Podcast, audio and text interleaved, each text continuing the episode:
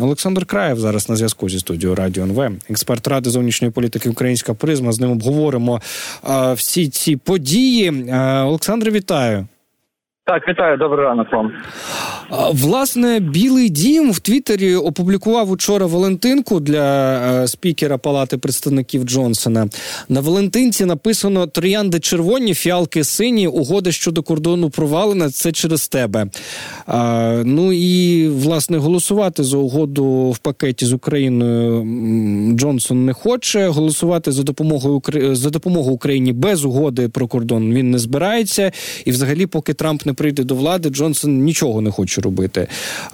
То що там із цим Джонсоном е, робиться, що із ним робити, і чи це означає, що допомога Україні похована?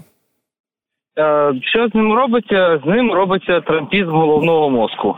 Причому в найгіршому його розумінні, в тому розумінні, яке просто не дає можливості не те, що дійти до компромісу, а в принципі говорити про компроміс. Тобто правильно привели нашим слухачам той порядок дій, який використовував Джонсон. Що спочатку їм не подобається, що кордон і допомога разом, коли їх розвели, їм не подобається, що кордон і допомога окремо. Повірте, якщо знову збудуть пакет, вони так це зовсім не те, що тут ціле ціле звести, не так. Тому це може продовжувати достатньо довго. Звісно, Джонсон наразі вже не є самостійним політичним гравцем. Джонсон є ретранслятором Трампа. Він буквально просто слово слово повторює, що каже його начальник, і нікуди не відходить від цих позицій. Що робити з Джонсоном? Ну здається, у демократів в палаті представників з'явилася певна ідея. Справа в тому, що спікер Джонсон він в такому саме слабкому, я б сказав, навіть хиткому становищі, як був спікер Маккарті. Тобто його можна зняти подачі лише одного конгресмена. Не потрібно збирати третини голосів палати для того, щоб розпочати процедуру імпічменту спікера палати представників. І тому насправді і у демократів, і у консервативних республіканців, яких вибачає Джонсон також задовбав, з них є абсолютно класні потужні інструменти, які допоможуть на Джонсона впливати. А пане Олександре, чи ви нас чуєте? Так, так, так, так, так, так, так, тому, тому що зі зв'язком трошечки а, проблемно. А власне, а ось ця історія е, із е, тим, що Джонсон хоче зустрітися із Байденом, перш ніж продовжити роботу над законопроектом. Е, це що взагалі? Вони можуть дійсно там про щось домовитися, чи це просто знов таки замилювання і заговорювання? Знаєте, я би підтримав е, теорію про те, що це замилювання, якби не одне, але Джонсон запропонував зустрітися з Байденом після того, як він телефоном поговорив з Трампом. Тобто, ми знаємо, що Джонсон перед кожним можливим голосуванням, перед кожним міжнародним візитом він завжди радиться із Дональдом Трампом. Тобто, знову ж таки, він не є самостійним політичним актором, він завжди відтворює лише позицію Трампа. І в цьому випадку, після дзвінка Трампу, сам Джонсон вийшов з ініціативою поговорити з Байденом. Тому насправді. Це вказує на те, що це не є спонтанне рішення, це ймовірно не розмови заради розмов. І якщо вже сам Трамп розуміє, що потрібно десь шукати якогось компромісу, ну то значить час дійсно прийшов записати.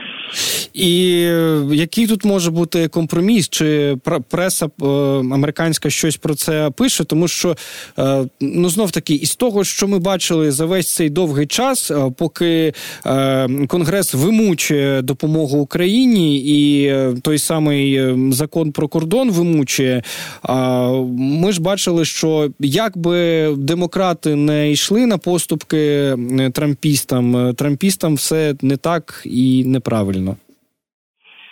Ну, дивіться, точно сказати, яку саме фінальну поступку хочуть трампісти від демократів, поки що важко, тому що ну в них закінчилися всі ці поступки. Так, вони вже запропонували цих компромісів все, що можна запропонувати, і Байден майже з усім з цих компромісів погодився. Тому насправді важко сказати, що ще додатково не можуть попросити. Але ми точно можемо сказати, що так чи інакше ця угода зараз потрібна обом. Тому що до кінця лютого має бути прийнятий федеральний бюджет. З такими думками до кінця лютого він прийнятий не буде. І тоді всі зрозуміють, що насправді ні з них не вийде вже в третій раз звалити це на демократію. В них не вийде вже в третій раз звинуватити в усьому Байдена і його кампанію в тому, що вони не дають їм прийняти федеральний бюджет. Бо за останні півтора місяці вся Америка, навіть республіканська Америка, зрозуміла, що це лише в інтересах Джонсона і Трампа продовжити ці переговори. А е, стосовно е, подальшої долі е, Джонсона, також хочу уточнити, чи що з нею буде. От ви згадали про те, що свого часу був усунутий з посади попередній спікер, і нового призначити довго не могли. А що зараз із довірою до нього, і чи дійсно під Джонсоном хитається крісло? А воно дійсно хитається, тому що ну з тими торгами, які він веде дуже активно і дуже довго, він перестав подобатися усім. Тобто для консервативних республіканців він занадто радикальний, він занадто протрампівський, він не виконує такі партійні політики для трампістів самих він занадто м'який і він не додавлює до кінця, так як це робив, скажімо, сам Дональд Трамп. Для демократів зрозуміло, чому він незручний, і тому насправді виглядає, що Джонсон для Трампа і для його частини партії буде ну таким собі одноразовим гравцем. Тобто він витримав на собі всю цю кризу. Він зараз як так доведе до певного компромісу палату представників. Вони якось домовляться з Байденом, і далі Джонсон стане просто непотрібним. Він занадто скандальна фігура фігура. Він прийняв на себе дуже багато негативу. Він прийняв на себе стандарт цих переговорів. І зараз, в рік виборів, така людина в партії ну в принципі стане не потрібна. Його просто не переоберуть, навіть якщо він залишиться в партії. Тим часом е, певні дивні знову такі заяви лунають від е, колишнього президента США Дональда Трампа, який намагається е, нині ви переобратися знову президентом. І тут він, от буквально нещодавно, заговорив знову про Україну, заговорив знову про питання вирішення війни і про Джо Байдена. Він заговорив. От ну і він каже, що мов мовляв, він Трамп зробить більше для захисту України ніж е, Джо Байден. Е, і мовляв, за президента Байдена Путін отримає все, що захоче, включно з Україною, каже Трамп. А, І ба більше. За слова за його словами, Байден збирається віддати Україну Путіну.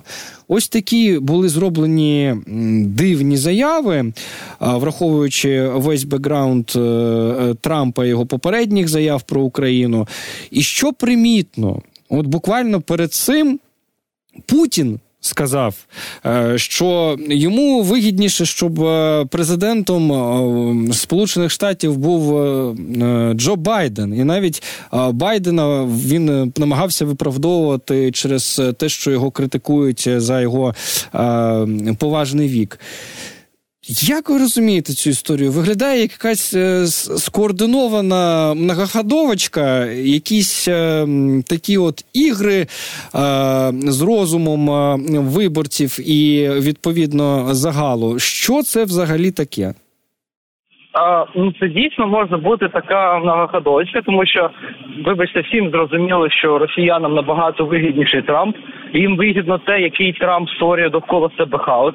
Їм вигідно те, як Трамп зупиняє взагалі роботу цього апарату виконавчої влади США, і тому очевидно, що росіянам Трамп є абсолютно золотою акцією, абсолютно їх кандидатом, який, хоча не працює на них, як це показало розслідування спецпрокурора Мюллера, але точно підіграє їм свої політики. Тому дійсно це виглядає як така сильна гадочка, що зараз Путін нібито так заочно підтримав Байдена, намагаючись відвернути від нього яструбів і всіх хардлайнерів. Хоча я не знаю, чи дасть йому це. А стосовно заяв Трампа, стосовно того, що він говорить, як він говорить, ну нам просто треба пам'ятати, як Трамп виступає, як він готується до виступу, точніше, як він не готується до виступу.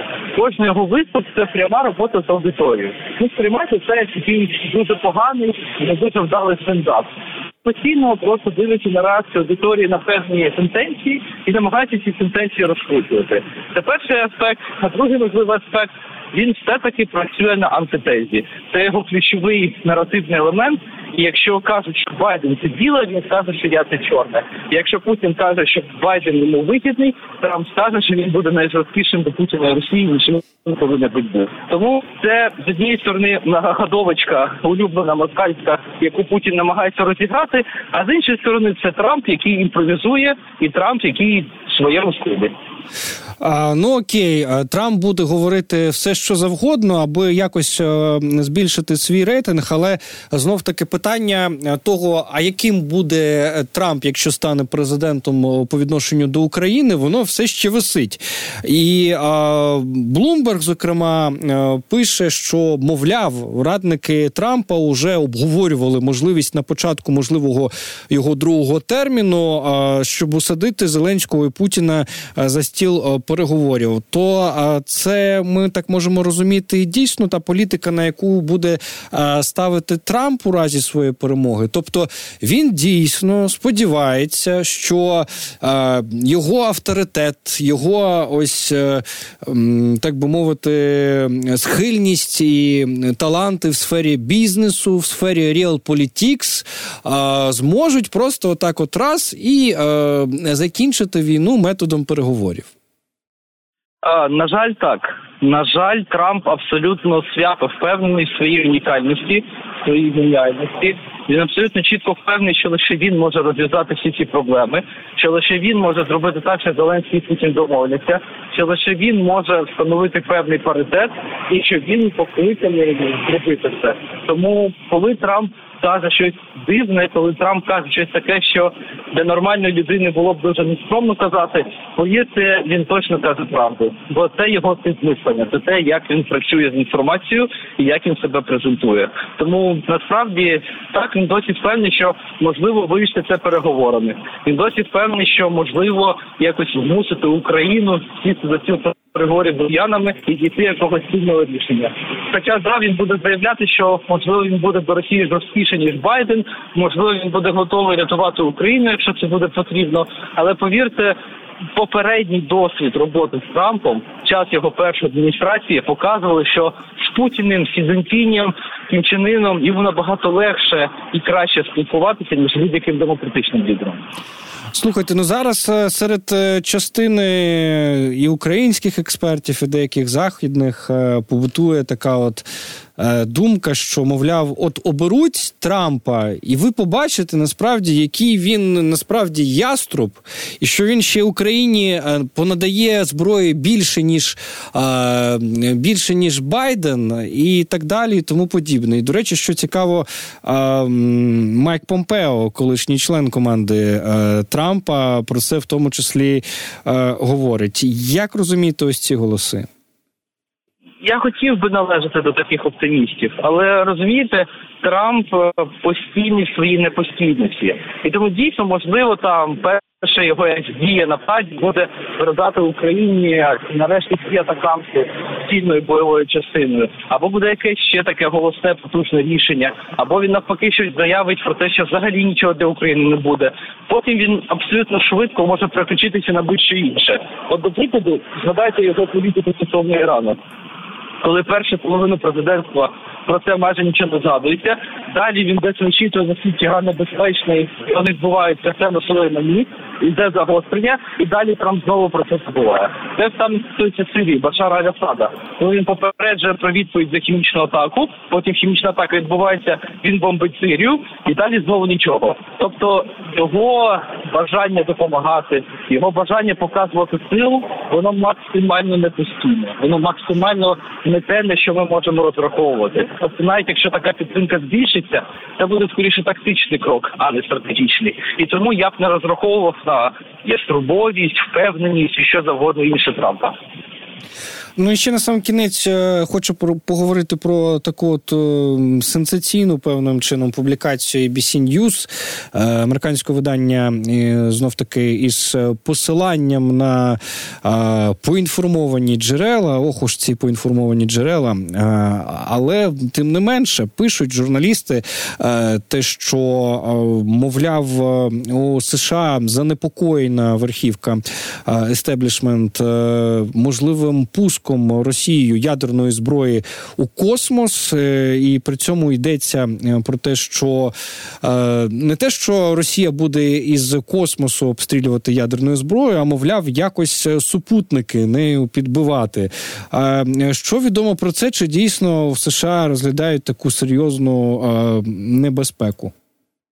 Ну, знаєте, вам скажу, що ще раніше таку небезпеку розглянули сценаристи відомої ігрової студії Activision, які навіть в декількох своїх ігрових проектах проглядали можливість того, що росіяни можуть підірвати десь на орбіті ядерну зброю, і це нібито виробить усю усю супутникову систему Сполучених Штатів.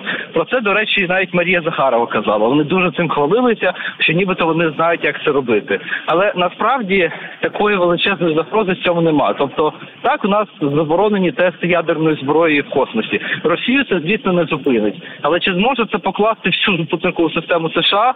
Є на то великий сумнів. Чи зможе це завдати величезних екологічних збитків? Потенційно так, але знову ж таки ми не знаємо ані формату, ані масштабу, ані потенціалу російського, тому що останні пуски росіян будь-чого в космос ну дуже часто завершилося, м'яко кажучи, невдало. Тому дуже ймовірно, що ця ракета просто впаде назад на Росію. Тому дуже добре, що американці розглядають такий сценарій. Дуже добре, що вони серйозно ставляться до непередбачуваності Москви. Дуже добре, що вони не знімають зі стола питання ядерної зброї. Ну бо це є раціональний реалістичний підхід. Але чи дійсно це несе настільки велику загрозу? Ну поки що у інших науковців і експертів є певні сумніви. Ну Симонян обіцяла підірвати ядерку над Сибіром. Ну може щось таке у них, власне кажучи, і вийде. Олександр, дуже дякую за цю розмову. Олександр Краєв був на зв'язку зі студією Радіо НВ, експерт ради зовнішньої політики Українська призма.